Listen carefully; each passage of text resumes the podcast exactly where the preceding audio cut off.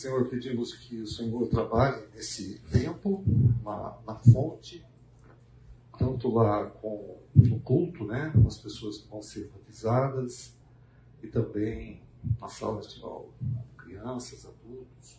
Pedimos que o Senhor é, nos dê discernimento, sabedoria, para entendermos a tua palavra sobre determinados assuntos, nós tenhamos maior compreensão. Nome de Jesus. É, bom, o tema proposto para mim foi tradição. Eu trabalhei com esse tema no semestre passado, quando nós falamos sobre é, as grandes e irreconciliáveis diferenças dentro do cristianismo. Tá? Onde basicamente trabalhamos com o que é a Igreja Católica e o que foi a Igreja Reformada. Dentro desse modelo, onde nós tivemos umas oito aulas a respeito, entrou o tema tradição. Tá? Esse tema tradição é o que eu vou trazer para vocês aqui. Ok? Então, é, quando a gente fala sobre isso, muitas coisas vêm na nossa mente. Deixa eu começar a trabalhar um pouco o slide. E a gente começa a fazer algumas confusões a respeito. Né? Então vamos tentar definir algumas coisas aqui. Tradição. O que é tradição? É uma palavra com origem no termo em latim que significa entregar, passar adiante. A tradição é a transmissão de costumes, de comportamentos, memórias, rumores, crenças, lendas para pessoas de uma comunidade, sendo que os elementos transmitidos passam a fazer parte da cultura. Tá? Essa é a definição de tradição. Para a gente começar a falar sobre tradição, também gostaria de introduzir uma outra definição, que é a definição de princípio. O termo tem origem no latim, que significa origem, causa próxima ou início. Os princípios também podem estar associados a proposições ou normas fundamentais que norteiam os estudos, sobretudo os que regem o pensamento e a conduta. Tá?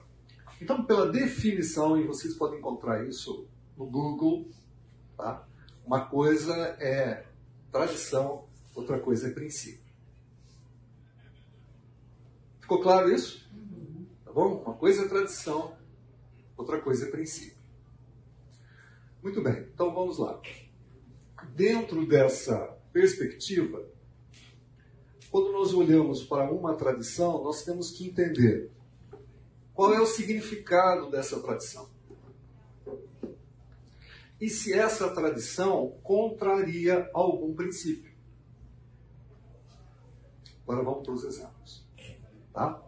Exemplos de tradições. Nós podemos ter tradições pessoais, tradições familiares, tradições sociais, tradições é, nacionais, internacionais. Tá? Exemplos. Tradições pessoais.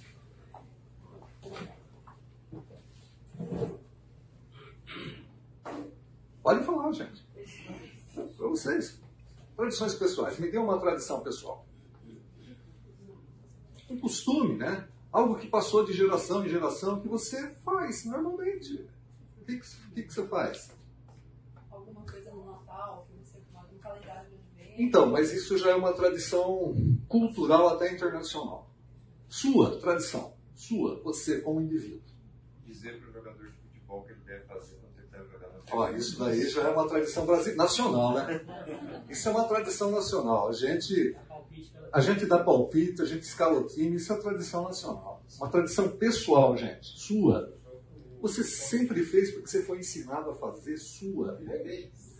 Vir na igreja é uma tradição familiar. É uma tradição familiar, né? Deixa quer ver. Quer ver? É verdade, mas é uma tradição familiar. Mas olha só. Qual a primeira coisa que você faz quando acorda? Os olhos.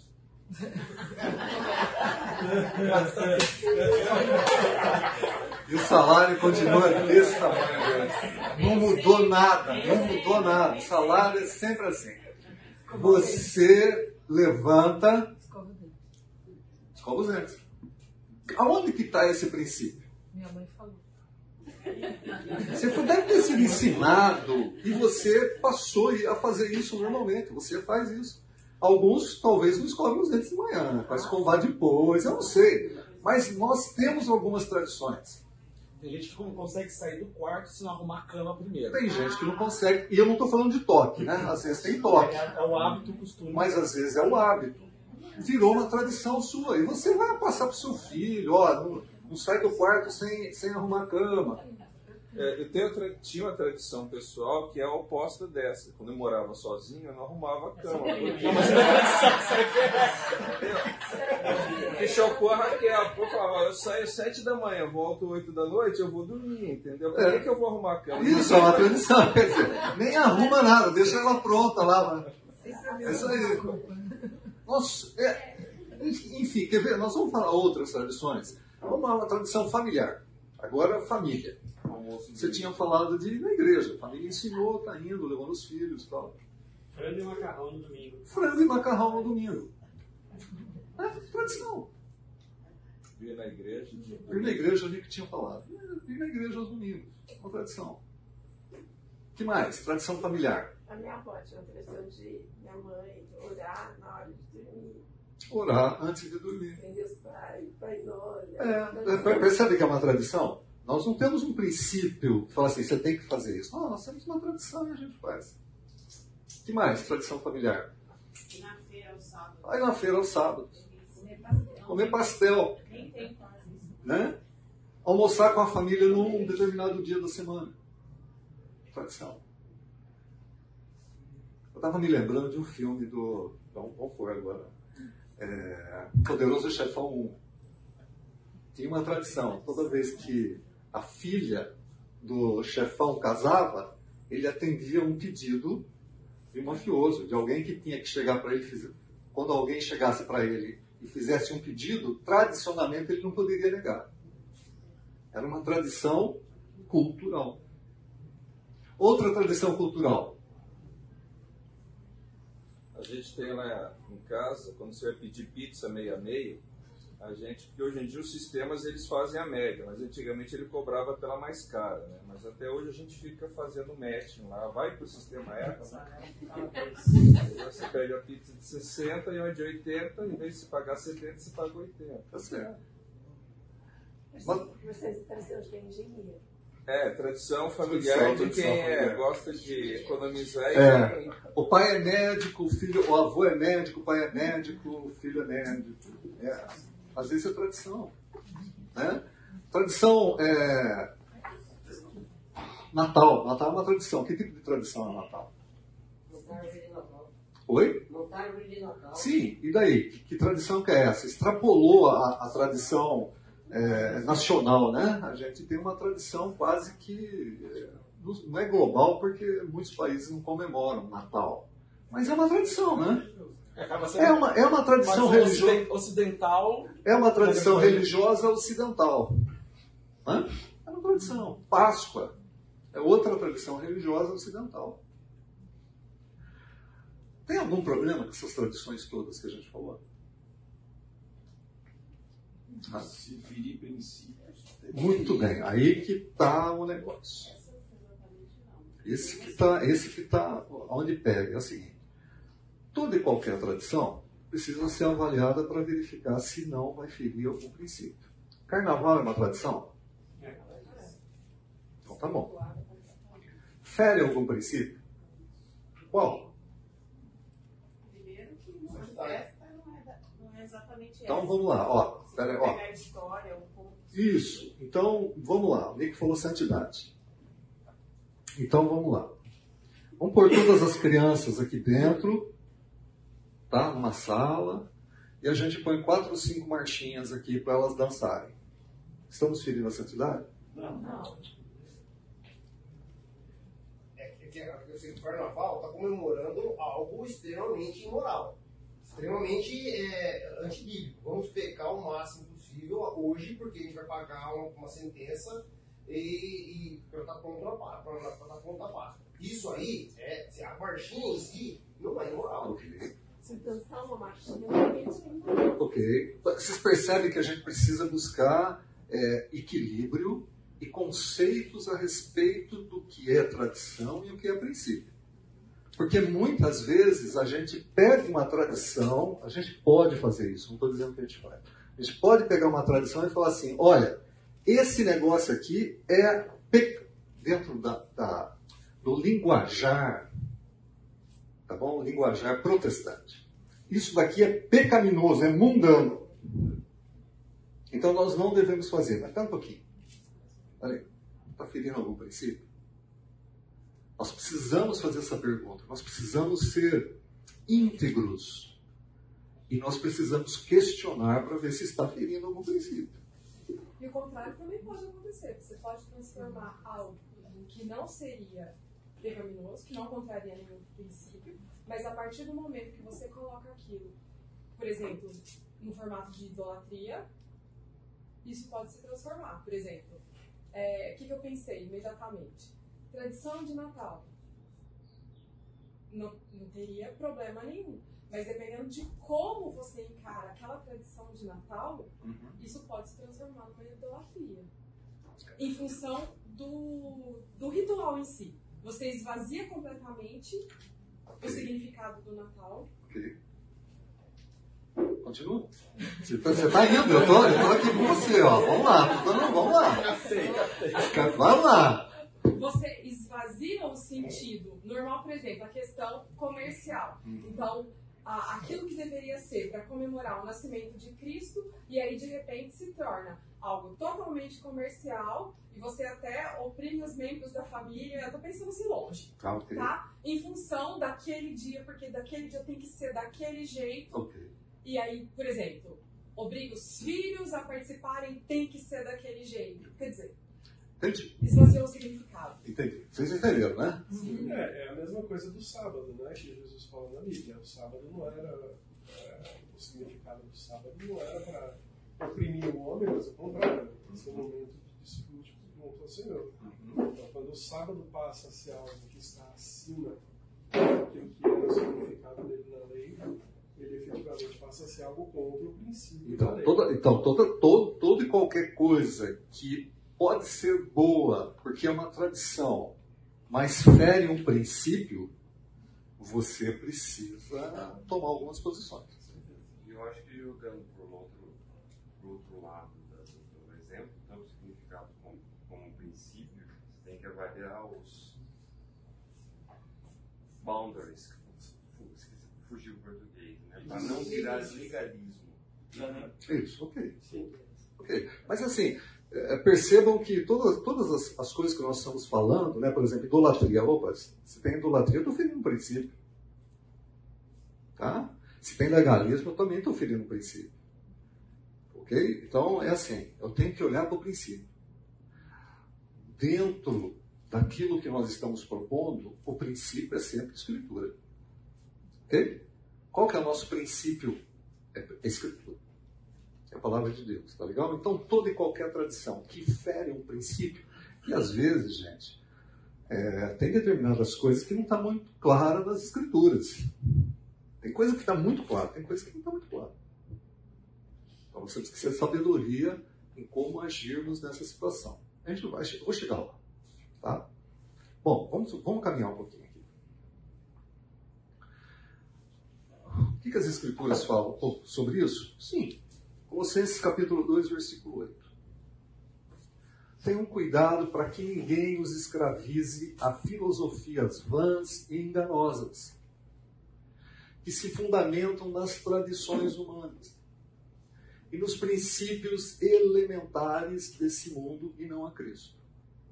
Paulo, quando está escrevendo para Colossenses, ele está dizendo: toma cuidado, porque tem determinadas coisas que vocês estão ouvindo e estão considerando que não tem nada a ver com Cristo.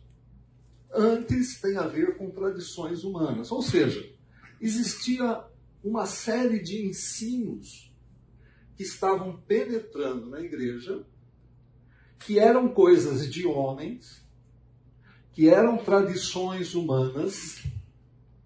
E aqui nós estamos falando tradições humanas, não, não simplesmente na questão de foi passado alguma coisa que veio de geração em geração, mas um conhecimento humano, uma filosofia humana, um ensino humano.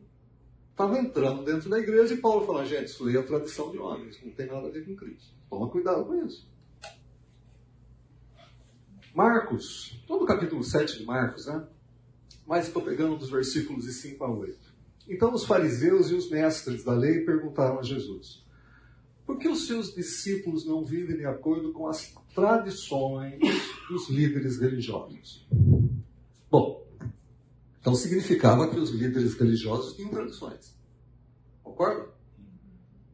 Em vez de comerem um alimento com as mãos impuras. Ele respondeu: Bem profetizou Isaías acerca de vocês, hipócritas, como está escrito: Esse povo me honra com os lábios, mas o seu coração está longe de mim. Em vão me adoram.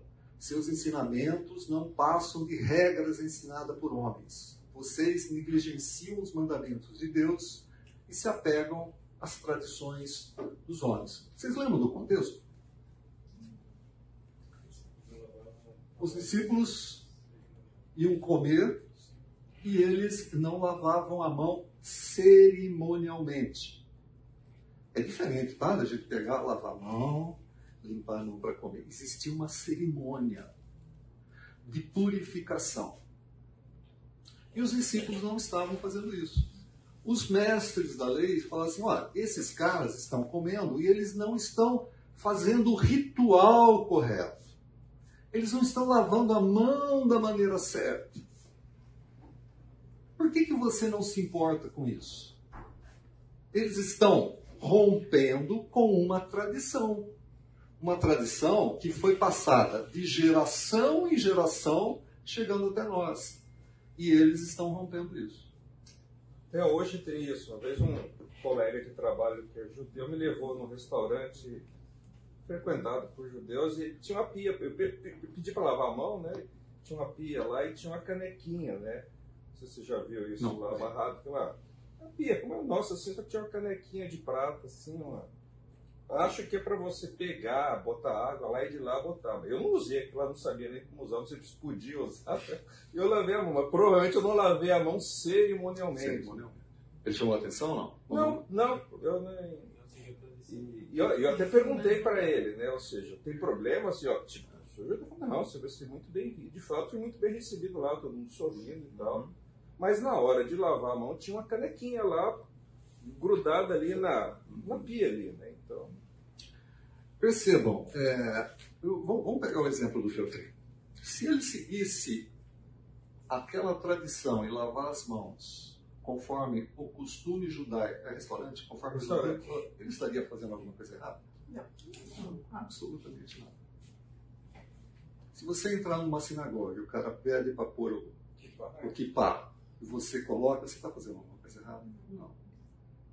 Ou você entrar numa sinagoga e o cara pede para você tirar os, o, sa- o sapato, né, as sandálias, você está fazendo algo errado? Perce- Percebam que existem determinadas tradições que, apesar de você não concordar com elas e achar que não é necessário, não está fazendo algo errado se assim não fizer. O problema é aqui, ó, Jesus cita Isaías, o coração de vocês estão longe. Vocês estão dando tanto valor, tanto valor para a tradição, que vocês esqueceram do- da essência que é Jesus Cristo. Na na- no caso era ele. Resumindo, o problema é o coração. problema é, o problema é o coração. O problema é o entendimento. Né? Eu diria assim, a primeira coisa, o problema é o entendimento. E depois é saber aonde é que você, com o entendimento, está colocando o seu coração. Por isso a gente precisa compreender, gente. A gente não pode fazer as coisas por fazer. Nós temos que entender. E, consequentemente, comparar com os princípios para ver se de fato é assim.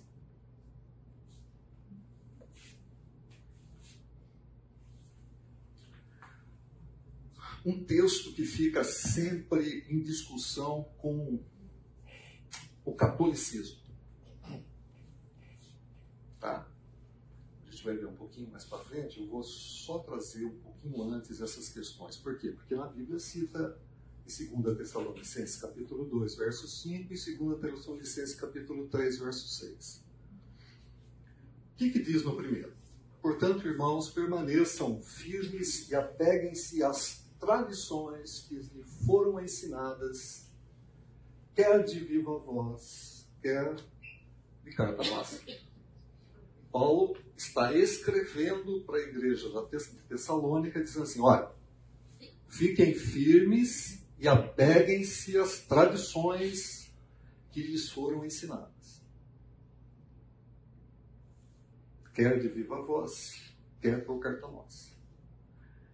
Em 2 Tessalonicenses, capítulo 3, versículo 6, Paulo está falando o seguinte: Irmãos, em nome do Senhor Jesus Cristo, nós lhes ordenamos que se afastem de todo irmão que vive, que vive ociosamente e não conforme a tradição que receberam de nós. Bom, primeiro vamos tentar entender quem é nós. Quem é nós? Abram aí, por favor. Primeira Tessalonicenses, capítulo 1, verso 1. Segunda, né? Teve a terceira. Segunda Tessalonicenses 1, 1. Paulo, Silvano e Timóteo. Paulo, Silvano e Timóteo. São eles que estão escrevendo para essa igreja tessalônica. Tá bom?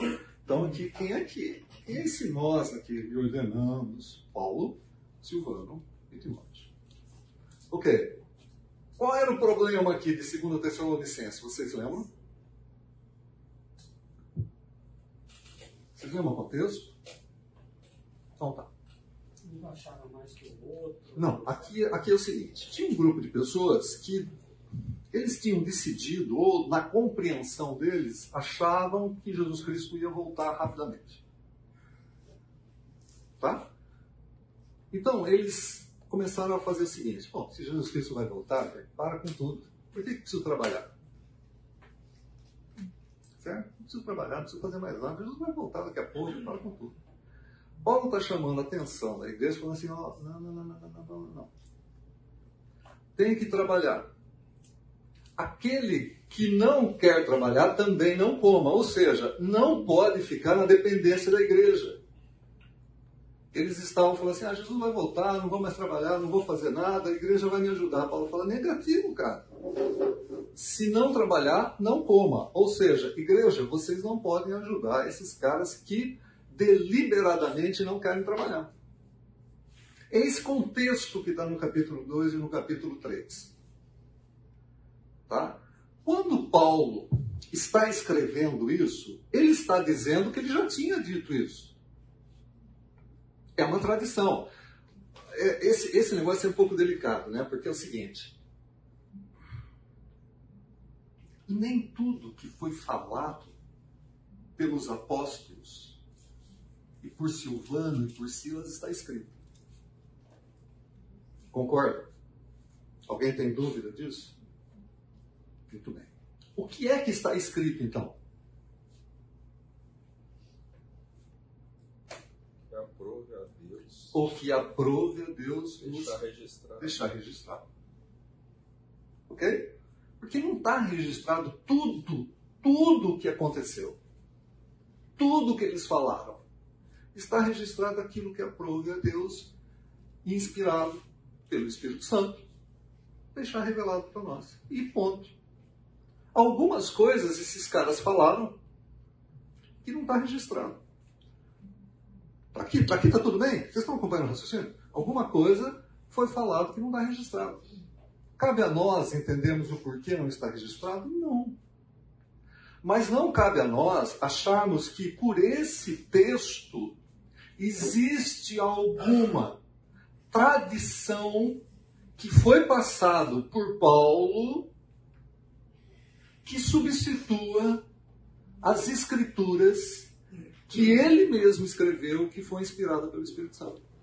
Não existe nada no texto que argumente isso. O texto é muito claro. Eu falei para vocês algumas coisas anteriormente, agora eu estou escrevendo.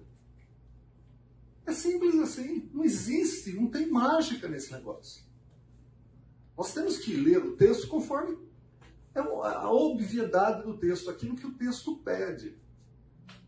Né? Nós temos que ser sinceros com o texto. Não existe nada que Paulo esteja falando dentro desse contexto que seja alguma coisa que eles devem levar em consideração além das escrituras que eles tinham. Mas, de fato, Paulo deve ter falado alguma coisa que não está registrado. E a mesma coisa que a gente estava falando no começo da aula. Tua mãe te ensinou a escovar o dente, né? fazer a cama e tal. Né? Uhum. É, é, bom fazer isso. Uhum. É bom fazer isso. Né? E vamos lembrar, né, gente, que se foi. Tem mais uma. Eu vi uma defesa desse, desse, dessa, dessa argumentação, mas eu achei que o cara é, falhou numa defesa. É assim, ainda que tenha sido falado alguma coisa, foi Paulo que falou. o apóstolo. Que tinha autoridade para escrever. Tá? Ficou claro isso? Porque a gente vai começar a, a, Esse negócio aqui vai começar a ficar mais complicado agora. Até aqui tudo bem? Então tá. Patrística. A igreja cristã, de uma maneira geral, ela teve eras na igreja cristã. Tá? Teve momentos na igreja cristã. Teve o momento da patrística, teve o momento da escolástica. São momentos que a igreja cristã passa ao longo da história. A patrística está relacionada com os pais da igreja. Quem foram os pais da igreja? Foram pessoas, gerações que sucederam, vieram depois dos apóstolos. Então vamos entender um pouco o que significa patrística. Pais da igreja responsáveis por confirmar e defender a fé católica. Vamos lembrar que fé católica é, antes mesmo da reforma, tá bom? Fé católica significa fé universal. Não estou falando de igreja católica apostólica romana, estou falando de igreja universal. E também não estou falando da igreja universal. tá bom? Eu, eu, por favor, saibam de, de, é, diferenciar isso. Defender a fé católica, a liturgia, a disciplina, criar os costumes, decidir os rumos da igreja cristã ao longo dos sete primeiros séculos. Gente, reforma é 1517, século XVI. Aqui nós estamos falando até os séculos VIII, século VII. Reforma é muito tempo depois. Basicamente, a patrística é a filosofia responsável pela elucidação progressiva dos dogmas cristãos e pelo que se chama hoje de tradição católica.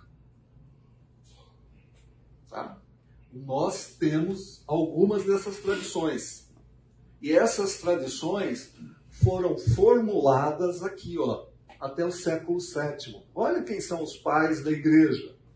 Policarpo, Inácio, Papias, Justino, Irineu, Tertuliano, Jerônimo, Agostinho. Muita coisa que esses caras formularam em termos de, de, de defesa da fé, porque era isso que estava acontecendo, nós temos até hoje. Por quê? Porque naquela época estavam entrando muitas ideias, muitas filosofias que estavam bombardeando o cristianismo. Esses camaradas se levantavam e diziam: olha, a, o correto é por aqui. O correto não é isso, o correto é por aqui. Foram homens usados por Deus na sua época para a defesa da fé cristã. Tudo bem? Muitas coisas que esses caras pensaram e escreveram faz parte da nossa tradição cristã. Tudo bem até aqui? Maravilha. Vamos complicar um pouco. Catecismo da Igreja Católica Apostólica Romana. Catecismo da Igreja Católica Apostólica Romana. Vocês sabem o que é o catecismo? Vocês sabem o que é catecismo católico? conjunto de doutrinas eh, organizadas de forma lógica. É um livro desse tamanho, né? Um livro desse tamanho, onde tem todos os aspectos doutrinários, dogmáticos, mostrando a defesa e parte das escrituras pelas quais são defendidas. Isso é o catecismo da Igreja Católica. Tá? Então vamos lá. No, no, no, no 77 e 78, item relacionado com tradição e relacionado com igreja. Para que o Evangelho fosse perenemente conservado íntegro e vivo na igreja, os apóstolos deixaram os bispos com seus sucessores, entregando-lhes o próprio ofício do magistério. Com efeito, a pregação apostólica, que se exprime de modo especial nos livros inspirados, devia conservar-se por uma sucessão ininterrupta até a consumação dos tempos. Continuamos. Essa transmissão viva, realizada no Espírito Santo, denomina-se tradição. Enquanto distinta da Sagrada Escritura, estão percebendo? Deus ou não? Denomina essa tradição enquanto distinta da Sagrada Escritura, embora estritamente a ela ligada. Então, o que, que eles estão falando?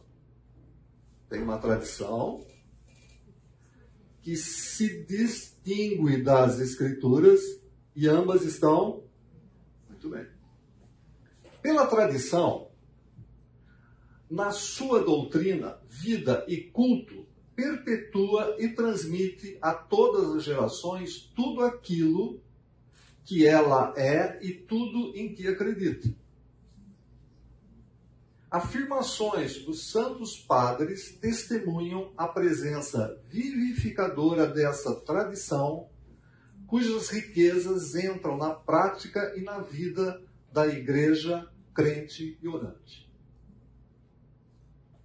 O que, que esses caras estão falando? Tudo que foi recebido dos apóstolos foi ensinado pelos santos padres. Padres aqui é pais, tá bom? Foi ensinado pelos santos pais. Isso é tradição que distingue das escrituras, mas estão ligadas inerentemente. Percebem? O que está acontecendo aqui? A Igreja Católica, católica, ao longo dos séculos, passando pelos pais da Igreja patrística, passando pela escolástica, ou seja, pessoas aqui, aqui já tinham um outro tipo de pensamento, mas ainda está dentro, das, tá, tá dentro da, da história da Igreja. A Igreja Católica começou a criar, a desenvolver uma forma de pensamento, dizendo o seguinte: as tradições que nós recebemos são igualmente válidas e aceitas como regra de fé, assim como as Escrituras.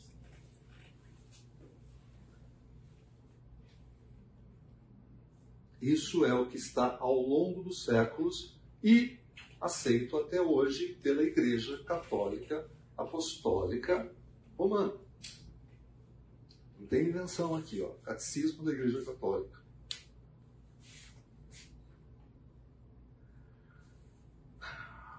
Vamos a alguns problemas. Em 1517, quando houve a reforma, vocês vão ver que a igreja protestante fala assim: ah, ah, negativo. Nós não queremos esse tipo de proposta. A gente vai ver um pouquinho para frente. Mas qual é o problema das tradições? Vejam só. 1431, Concílio de Éfeso. No Concílio de Éfeso, estava existindo, naquela época estava existindo um grande problema. Jesus é ou não é Deus? Tá? Estava existindo um problema sério. Eles estavam sendo bombardeados e a igreja, gente, século IV, estamos é, século XXI, há 17 séculos atrás, a igreja estava sendo bombardeada com o seguinte pensamento: Jesus Cristo é Deus. Ou ele é homem? Ou ele é metade Deus e metade homem? Essa questão, gente, vai sendo trabalhada aos longos dos séculos. E esses pais da igreja, eles se levantam para dar alguma definição do assunto que está sendo questionado na época. Em o século V, né, 431, quando eles fazem a declaração do Concílio de Éfeso, uma das declarações, eles dizem que Maria é mãe de Deus. Para aquela época e para aquele momento está completamente correto. A defesa da fé naquele momento, eles tinham que falar que Maria era mãe de Deus, ou foi a mãe de Deus. Por quê? Porque a pessoa de Jesus estava sendo questionada. E eles estão falando: quem nasceu de Maria foi o próprio Deus, mãe de Deus. Para aquela época, século V, 431, Concílio de Éfeso. Talvez hoje, com tudo que a gente sabe, com tudo que a gente aprendeu, a gente fala assim: esse termo está complicado, muda esse termo. Mas não, no 431 foi assim. Tem a escritura? Tem algum texto, princípio das escrituras dizendo Maria é mãe de Deus? Vocês conhecem algum texto das escrituras? Não fala isso. Mas era uma defesa de fé. A igreja estava sendo bombardeada, os camaradas se reuniram e fizeram uma declaração. Ok? 649, século 7. No concílio de Latrão, os caras sentaram novamente e começaram a desenvolver uma outra questão que estava surgindo no seio da igreja. Não tem reforma aqui ainda, hein? Nós estamos falando de século VII. Afinal de contas, Maria foi, continuou ou nunca foi virgem? Está no meio da igreja essa pergunta. Os caras se reúnem e apontam o seguinte caminho para a igreja: Maria tem uma virgindade perpétua. O que, que significa isso? Era virgem e permaneceu virgem. Tem algum texto das Escrituras que falam isso? Não. Mas dentro da naquele momento histórico, a igreja se reuniu e definiu isso. Virgindade perpétua de Maria. Os outros filhos dela, eles acham que também é tudo primo. Tá? Eles vão encontrar, eles vão encontrar. Só que a palavra dá margem. Dá margem para parente. Dá margem para parente. Então, a igreja naquele momento, com o que ela tinha, ela trabalha com isso e formula isso. Só, só um minutinho, tá? Para a gente terminar aqui. 1854. Bom, já teve reforma. Tá bom? Aqui já teve reforma. 300 anos depois da reforma, a Igreja Católica, através do Papa Pio IX, se reúne e diz o seguinte: Imaculada Conceição na realidade, significa concepção. É o nascimento sem pecado de Maria. Maria nasceu sem pecado. Não é Jesus. Quando você fala Imaculada Conceição, é Imaculada Concepção de Maria. Maria nasceu sem pecado. Mas aí, desculpa, aí o conceito é que ela era sem pecado ou os pais não tiveram relação? Ela Não, era sem pecado. Não tem a ver essa relação dos pais, Não. também tem essa confusão hoje. Tem. Ela era sem pecado. Tá? Gente, assim, é todo um pensamento. Se ela é mãe de Deus, ela nasceu, ela continuou virgem, tem que, eles vão, vão, vai ter que aumentar alguma coisa aqui no conceito. Ela nasceu sem pecado. Porque senão Deus jamais, jamais teria escolhido ela para o nascimento de Jesus. Em 1950, numa outra reunião conciliar, Papa Pio XII, 1950. Nossa, perto da gente aqui, tá? Assunção de Maria. O que significa isso? Maria não morreu como outras pessoas. Ela foi elevada aos céus em corpo. Presta atenção, gente. Isso é tradição. Tudo isso que eu estou falando é tradição. Não é escritura. Não tem princípio aqui. É perfeita. A lógica é, A premissa lógica é perfeita. A lógica é perfeita. Mas a premissa inicial é errada, premissa- dá, dá uma cas- cascata. Dá uma cascata. Dá uma cascata. É mentira pra justificar outra mentira. É, é uma, assim, mentira é, é um termo complicado, tá legal? Mas é a interpretação para justificar outras interpretações e vem trabalhando. Ô Sidão, em particular esse da Assunção de Maria, que a gente está falando aí quase dois mil anos depois do suposto fato, certo?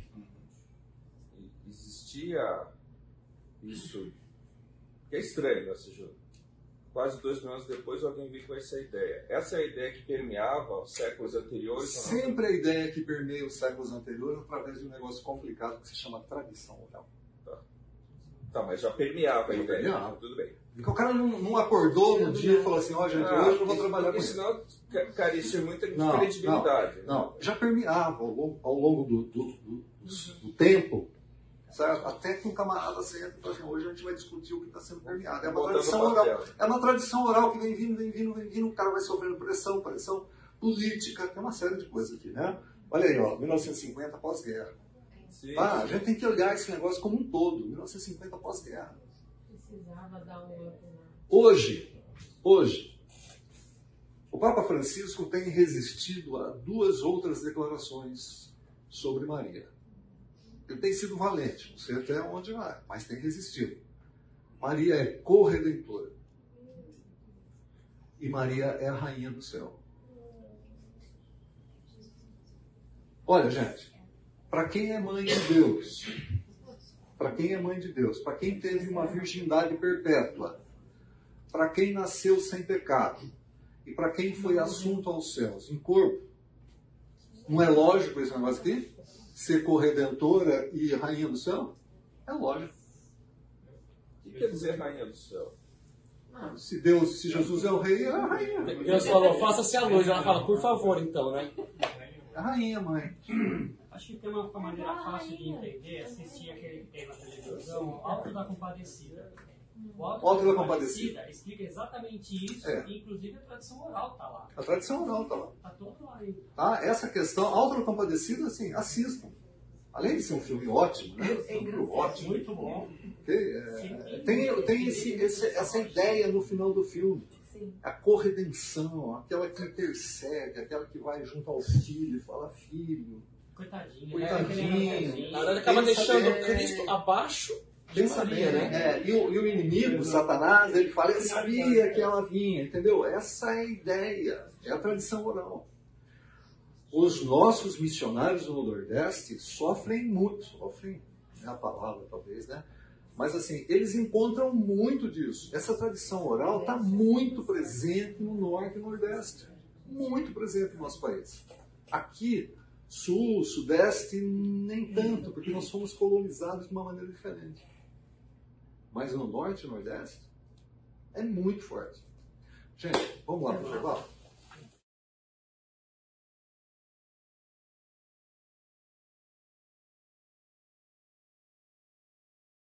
Bom, gente, é o seguinte: muitas vezes, é, quando a gente fala em tradição, ah, é, a minha igreja é muito tradicional. você, qual, é o teu pensamento? O que você pensa? Quando alguém fala assim, a igreja é muito tradicional, eu quero uma igreja mais aberta. É, roupa. Roupa, músicas, né? Música, então. A forma de pregação, né? O estudo, né? É, o pastor de paletó e gravata. Né? A gente tem um. Oi? Jeito de falar. Vocês percebem que muitas vezes o nosso conceito, a gente fica tão bombardeado com algumas coisas que a gente pensa tradição de uma maneira diferente. Né? É, na minha igreja só cantam hino e não cantam mais é, cânticos contemporâneos. Então a gente acha que essa igreja é tradicional. É, eu não estamos falando de- desse tipo de tradição, isso é costume, é forma. É forma. Não fere princípio. Né? É, se você vai na igreja de paletó e gravata, não fere princípio. É forma. O, o problema é que onde pega é onde as coisas que são é, tidas como tradição, certo? Ela confronta o princípio e é colocada no mesmo pé de igualdade. Esse é o grande problema. Tá? Não é porque sua igreja é mais assim que ela é tradicional, né? Mais assim, todo mundo de paletó e gravata, cantaninho, essa igreja é tradicional. Gente, o que, o que você quer dizer com isso? Tá? É, eu só peguei um exemplo tá? na questão mariana, que é um dogma da Igreja Católica. Tem um outro problema. Tem os, a gente não dá, não dá tempo de tratar sobre isso. Os dogmas da Igreja Católica, os sete dogmas da Igreja Católica e como que a gente olha para as Escrituras e, com, e vê como analisa esses dogmas. Muito desses dogmas tem tradição. É a tradição oral que vem e é colocado para o povo ao pé de igualdade das Escrituras. Ah, deixa eu pa- passar um slide. Ah, esse é o grande problema que existe e é irreconciliável. Não existe possibilidade de conciliação. Não existe possibilidade de conciliação. A Igreja Católica Apostólica Romana, que vem desde os pais da Igreja, bom? Vem. A igreja, a igreja protestante rompeu com isso no século XVI. A Igreja Católica é o princípio da Igreja Católica. O princípio, os pilares da Igreja Católica são três: Bíblia, tradição. Qual tradição? A roupa do padre? Não, isso é costume, isso é forma. A maneira que eles. da missa? Não, isso é forma. A tradição é aquilo que a gente tem falado. Tradição da patrística, das escolásticas e do dos concílios que aconteceram ao longo da história. Essa é a tradição. E o magistério. O magistério é o papado e o colegiado dos bispos. A Igreja Católica, ela tem esses três pilares. Você não pode se dizer católico você não pode se dizer católico e abandonar um dos três. Ah, eu sou católico e só aceito a Bíblia. Não! Não dá. Não, não- não- você não pode ser católico e aceitar só a Bíblia.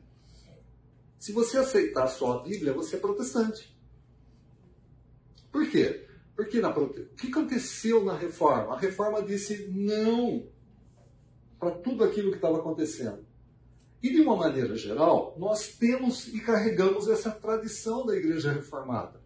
Qual é a tradição da Igreja Reformada? Que a gente não encontra em nenhum texto bíblico que diz isso. Os cinco solas. Só a Bíblia, só a fé, só Cristo, só a graça e só a Deus é devida glória. Esses cinco solas, nem esses caras se encontraram. Falaram assim, gente, vamos estabelecer os cinco solas para a igreja reformada? Não, não- foi assim. Isso surgiu de forma natural. E a igreja protestante, quando ela fala não para a igreja católica, a gente vai ver um pouquinho depois aqui, quando ela fala não para a igreja católica, ela fala assim, olha, o negócio é o seguinte, só a Bíblia, só a fé, só Cristo, só a graça e só Deus da graça, só Deus da glória. Nós temos essa tradição.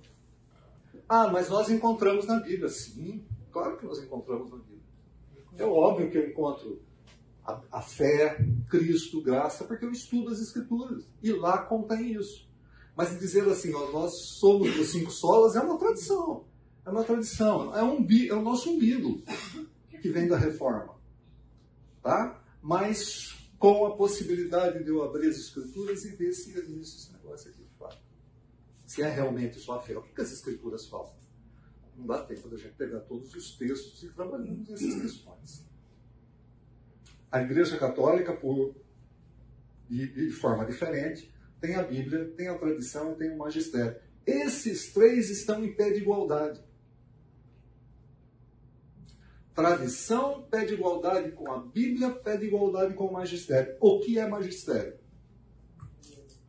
Vocês já ouviram falar de infalibilidade do Papa? O Papa é infalível. O que, que significa isso? Não. Não, quando ele está sentado. Né? O Papa é pecador. Isso, isso também eles, eles reconhecem isso. Ex-cátedra. Né? É ex-cátedra. Quando ele está sentado como autoridade papal e há uma declaração dele com relação à fé e vida, é infalível. Seria equivalente à questão de inerrância das escrituras. Isso. Paulo Seria... foi um pecador, mas quando ele estava inspirado por Deus, as escrituras dele é um paralelo. Uhum. Tá legal? É um paralelo. Quer dizer, quando o Papa senta ex cátedra para pronunciar alguma coisa relativo à fé e ao modo de vida, é infalível. Ora, esse para nós é um problema. Por quê? Porque nós temos como infalibilidade só uma coisa. O quê? Escritura. Quando você coloca ali colégio dos bispos, tem alguma coisa nesse sentido também aí? É, porque o Papa, quando ele é, quando vai fazer algum pronunciamento, passa pelos colégios do, do bispo, do colégio de bispos. Mas dele falar. Às vezes, é assim, depende do Papa, né? Certo? Ele, ele é o colegial, o colegiado de bispos, né? os cardeais tal, passa por essas questões para definir. É ele que, na realidade, é ele que dá a última palavra, mas passa pelo colegiado. É que nesses tempos estavam decidindo da mulher ter mais participação dentro da igreja católica, né? Ah. Aí é, passa por isso. É, passa por isso, mas isso sim vai ser muito. Casamento também. É, tem determinadas coisas que né? Quando ele faz alguma declaração, mais ou menos assim, você imagina que. É... Vamos pegar aqui, né? O, o, o, os pastores e os presbíteros aqui da igreja. Tá certo? Eles sentam para discutir alguma coisa. Aí o Fernando, que é o pastor é, titular, né? mestre, sei lá. Pastor presidente. Pastor presidente. Que é o pastor presidente, vai lá e fala alguma coisa dentro desse conceito, nós diríamos assim: é infalível. Entendeu? É infalível. O que ele está falando é infalível. Só que a nossa, o nosso umbigo protestante diz o quê? O nosso umbigo protestante fala o quê? Vai nas escrituras para ver se de fato o que ele está falando é assim. Esse é o nosso livro protestante. Por quê? Porque as escrituras falam para a gente fazer isso. Tá? O que é então que é falado lá? Pô, mas quando ele fala um negócio que é legal? Quando o Papa fala um negócio que é legal? E quando um pastor fala uma coisa que é legal? Isso é tradição oral. É tradição oral. Qual é o problema da tradição oral? Ora, nenhuma. Certo?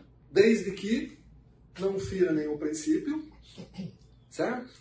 Desde que o povo olha para as escrituras e fala assim, ah, o que ele está falando faz sentido.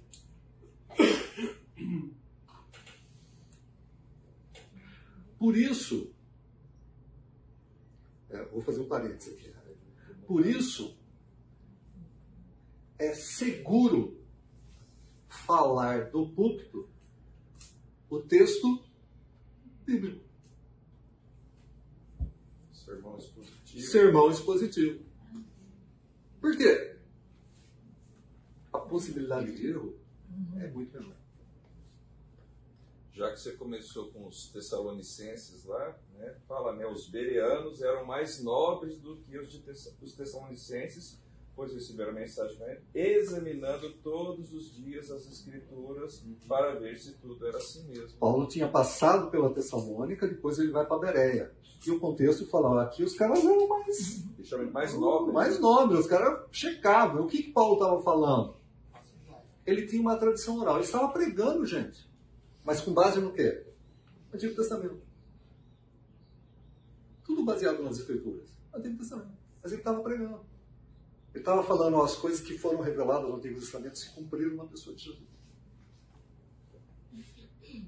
Então, é, voltando para fechar o parênteses, quando a gente pega um sermão que expõe o texto, é muito menos risco de erro.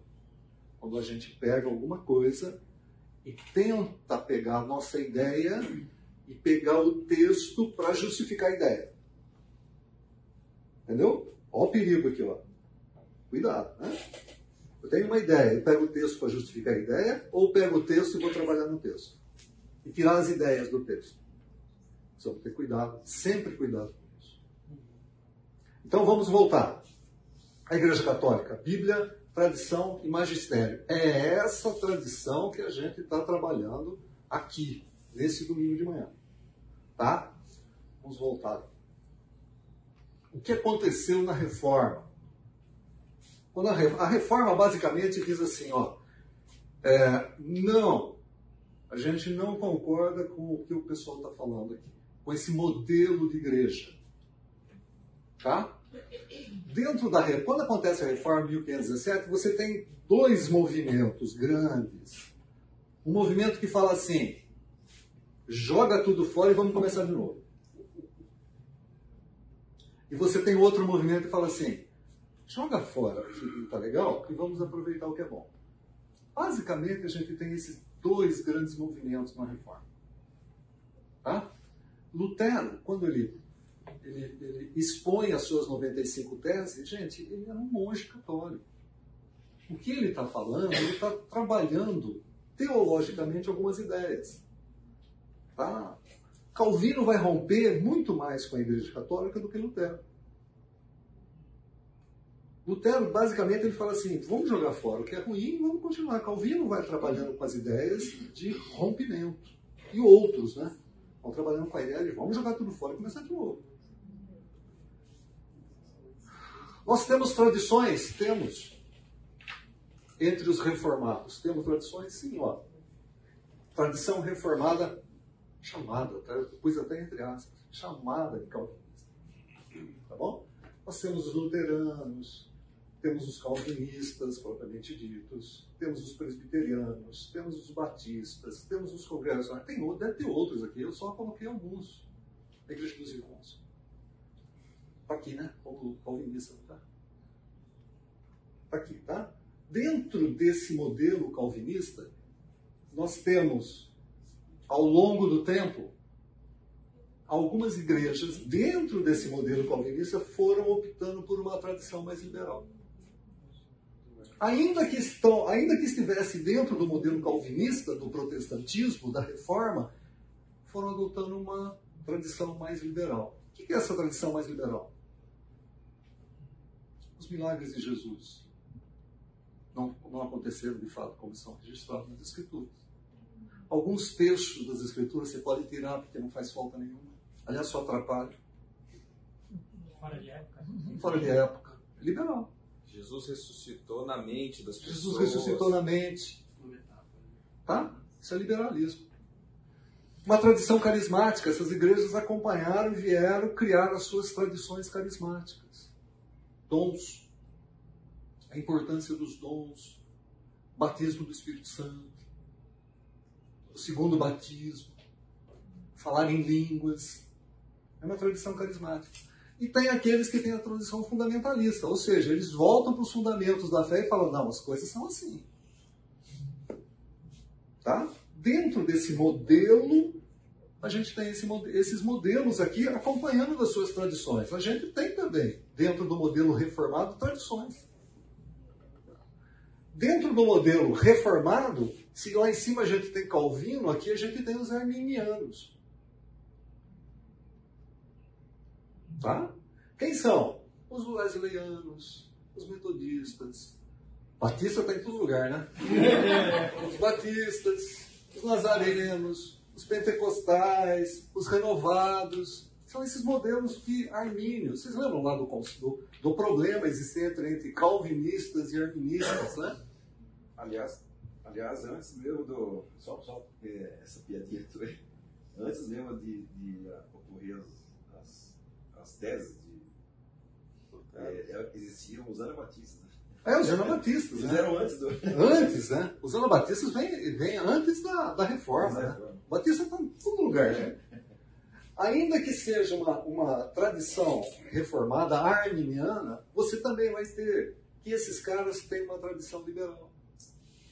Que esses caras têm uma tradição carismática. E que esses caras têm tradições fundamentalistas. Então é um caldeirão, né, Tiago? Então assim, nós vivemos dentro de um caldeirão. A gente precisa, às vezes, entender onde que a gente está. Aquela igreja, né? Por exemplo, ver uma igreja que é a congregação cristã. Os irmãozinhos da congregação cristã. Os irmãos da congregação cristã. Não são congregacionais. Eu frequentei uma igreja congregacional, e toda vez que eu falava que eu era congregacional, eu tinha que falar é congregacional, não da congregação. Né? Congregacionais. Aí cada nome também. Ah, os irmãos da igreja, da congregação cristã, você vê uma formalidade em tudo, né? Uma, uma forma. Terno e gravata. Mulher com véu. Quem fala lá na frente é só homem. Mulher sentada de um lado, homem sentado do outro a, a, a orquestra que toca só hino. A família separa, está perguntando aqui. Separa. Família, marido, a mulher fica. Não sei, dentro de casa eu não sei. Não, não, Na igreja sim separa. Meus irmãos também? Não. Lá no norte as bonecas são assim. É, né? Separa, né? Usa véu. Usa véu. Usa véu. Tem, essa, tem esse modelo tradicional. Então, gente, não, é, não é por causa disso que deixaram de ser irmão, viu, gente? eu lembro, na minha, na, a minha mãe era batista, tá? eu lembro de discussão na igreja dela que algumas mulheres começaram de calça comprida de domingo na igreja. A gente torceu o nariz. Você está falando aí de 40, 40 anos atrás. Não, gente, é, algumas pessoas torceram o nariz quando entrou guitarra, né? Não, isso muito, né? E, e, e você fazer esquete lá no púlpito, lá, meu, esquete no Você púlpito. tirava o púlpito, a igreja era pequena. Você não podia tirar tinha. o púlpito. Você tirava o púlpito e fazia um esquete lá. Nossa, tem gente. É, é complicado, né? Eu, eu lembro de ter ido uma vez, eu fiquei assim impressionado na igreja é, presbiteriana do Guanabara. Não sei quantos de vocês conhecem aqui. Bem, né? Ela é bem, bem formal em termos de, de, de culto e tal. Cara, os vencedores por Cristo na igreja presbiteriana do Guanabara cantando aquela música do Egito escravo fui, sim, sim, sabe? O pessoal dançando, cantando, eu assim, cara, eu acho que eu tô numa, acho que eu tô na igreja errada, errei, um- errei o endereço aqui, né? Por quê? Porque você tem um- uma, um- uma forma de ser que parece que não bate com aquilo que você está vendo, mas não necessariamente fere os princípios bíblicos. Entendeu? Não é porque os irmãos da congregação cristã usam, eh, as mulheres usam véu, não corta cabelo. Cara, mas ela não põe as escrituras no pé de igualdade. Nós temos que tomar cuidado com relação a essas coisas, tá bom? A gente não pode julgar algumas coisas. Nós temos que entender, entender a história, o que pensa, qual é a, a declaração doutrinária desse pessoal todo. A gente precisa ter cautela. Bom, para terminarmos, qual é o grande problema nessas questões todas? Igreja ou Escritura? Quem está sujeito a quem? A igreja está sujeita às escrituras ou as escritu- as escrituras estão sujeitas à igreja? A igreja está sujeita às escrituras. Quando você inverte a ordem, a igreja, as escrituras estão sujeitas à igreja, você está no limiar do problema. Você, como é, alguém, né? Alguém como ex-cátedra ou sentado na autoridade de proclamar alguma coisa que as escrituras não proclamam. Por isso que eu falei para vocês que, é, que são irreconciliáveis. Não existe possibilidade. Catolicismo e protestantismo, apesar de todo esse cal- caldeirão que a gente tem, não tem a possibilidade. Não existe conciliação. Uma coisa é uma coisa, outra coisa é outra coisa e acabou. A situação de hoje, que você tem a igreja em pé de igualdade da escritura, está colocando a questão da católica, o Papa falando e completando as tradições todas, não é o mesmo cenário que Jesus criticou tanto durante os três anos de ministério dele? Deveria ficar óbvio. Deveria ficar óbvio. Hum, tá. Para nós é óbvio. Para nós é óbvio. Eu, assim, eu estou acostumado a dar, é, eu tô acostumado a dar estudo bíblico para para irmãos católicos. Eu, eu vou eu vou entrar um pouquinho mais porque às vezes a gente pensa a gente que contato. né? a gente acha que eles não são salvos. Não, não tem nada. Não estou falando de salvação. Sim. É, para pessoas que seguem Jesus e, e estudando Bíblia, mas tem esse conceito de que, pô, mas não é só a Bíblia. Eu estudei, é, eu estava estudando a- as Escrituras com uma pessoa e ela saía do estudo bíblico comigo e ia perguntar para o padre da igreja dela se as coisas que eu estava falando eram corretas. Eu achei joia. Sim. Por quê? Cara, se se diz católico, é esse, esse é o seu caminho. Você não pode ferir a sua consciência. O seu caminho é esse? Fala, não, então vai lá e confere isso. Lembre-se você tem esses três pilares. Eu não tenho os três pilares, eu só tenho as escrituras. Você tem três pilares.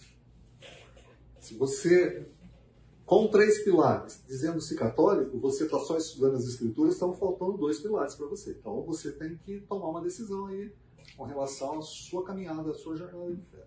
É, tem um amigo meu que também está nessa situação. Ele, não, eu sou católico, eu gosto de ir na igreja, tal, adoro os estudos que a gente faz junto, ah, inclusive discordo do Papa. Na hora eu falei, será que eu falo alguma coisa? Não, eu falei, vamos dar tempo ao tempo também, né? Não, a cara, pessoa está se acertando, está se descobrindo. E não né? cabe a nós absolutamente nada a não ser pregar o Evangelho. O problema de convencer Jesus, Espírito Santo, cara, nós temos que falar das Escrituras. Porque não adianta. Não, fala assim, ó, cara, se você não concorda com o Papa, você tem um problema na sua.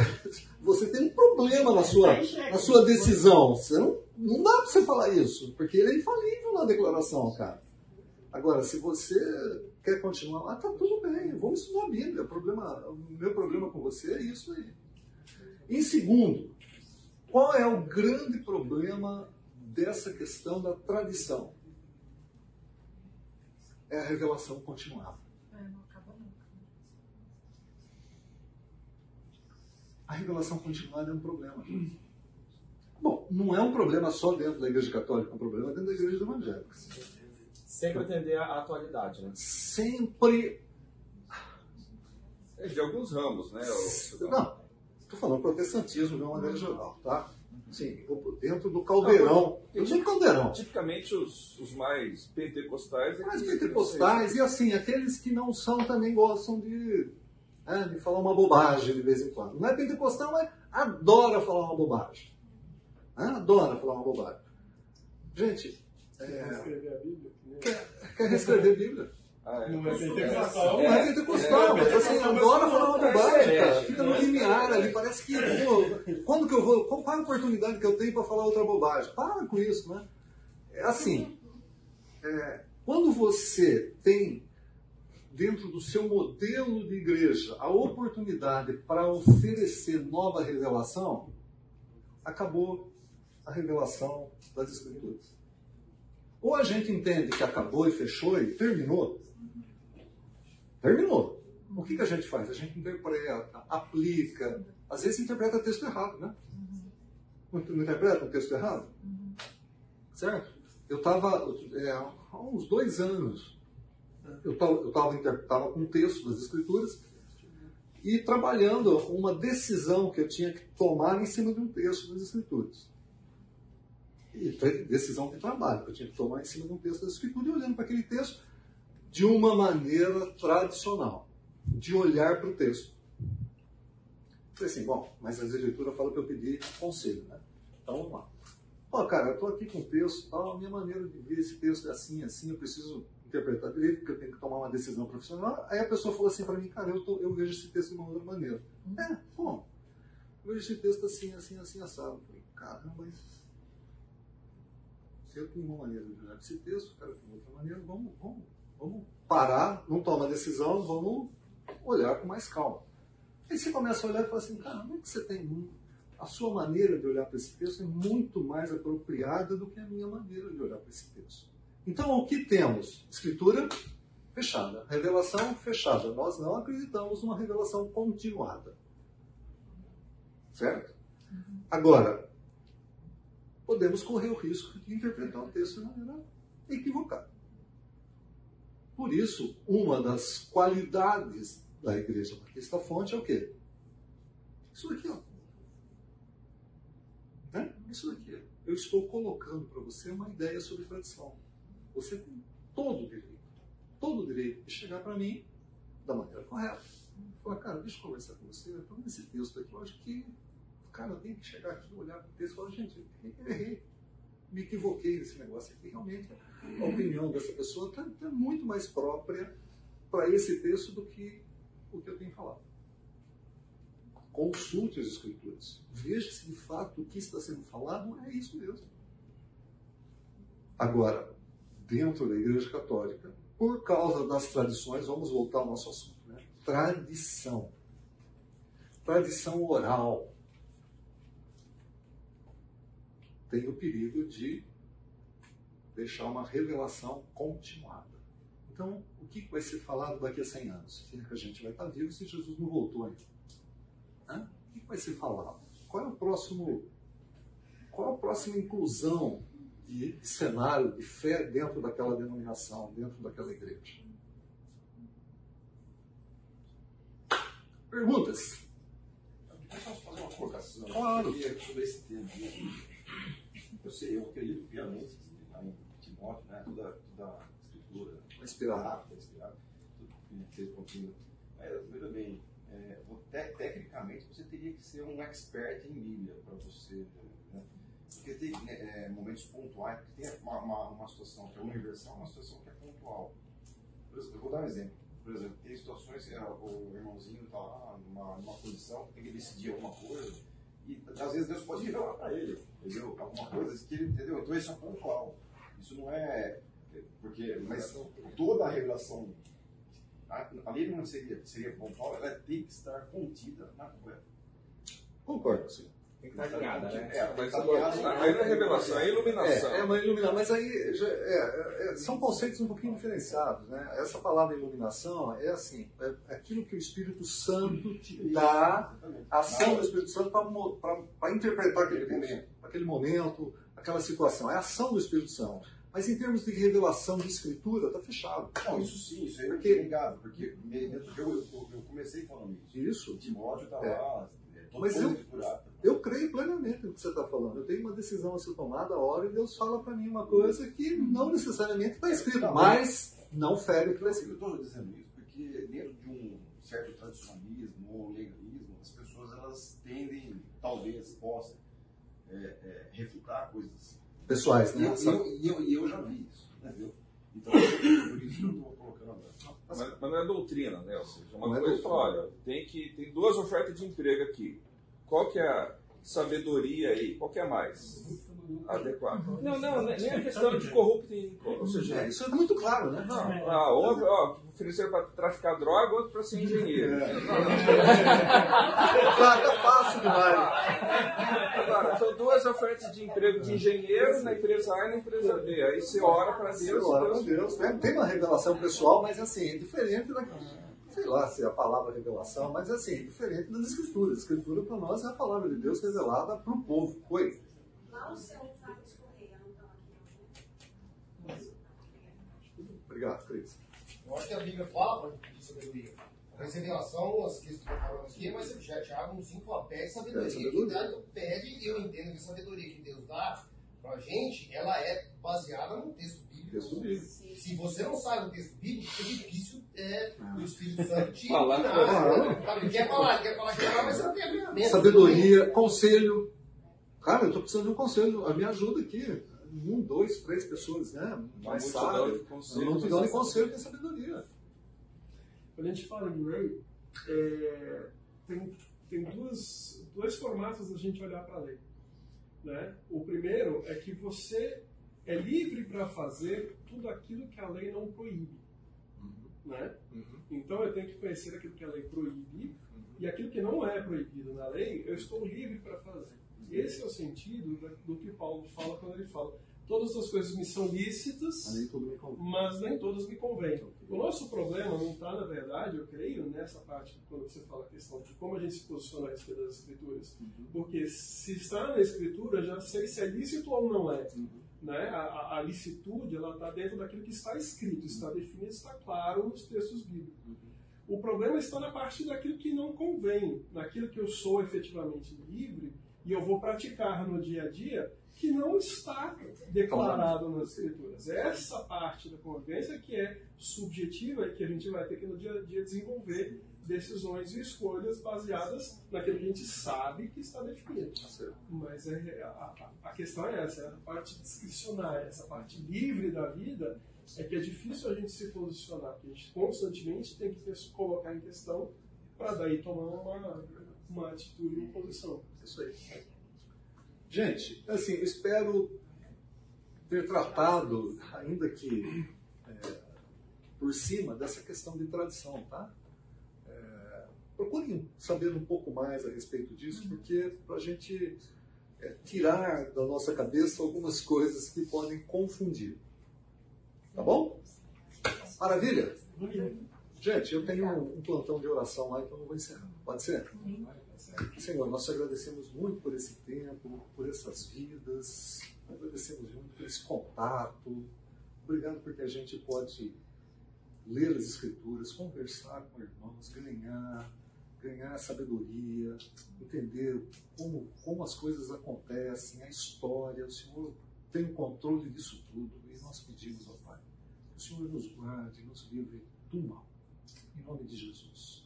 Amém.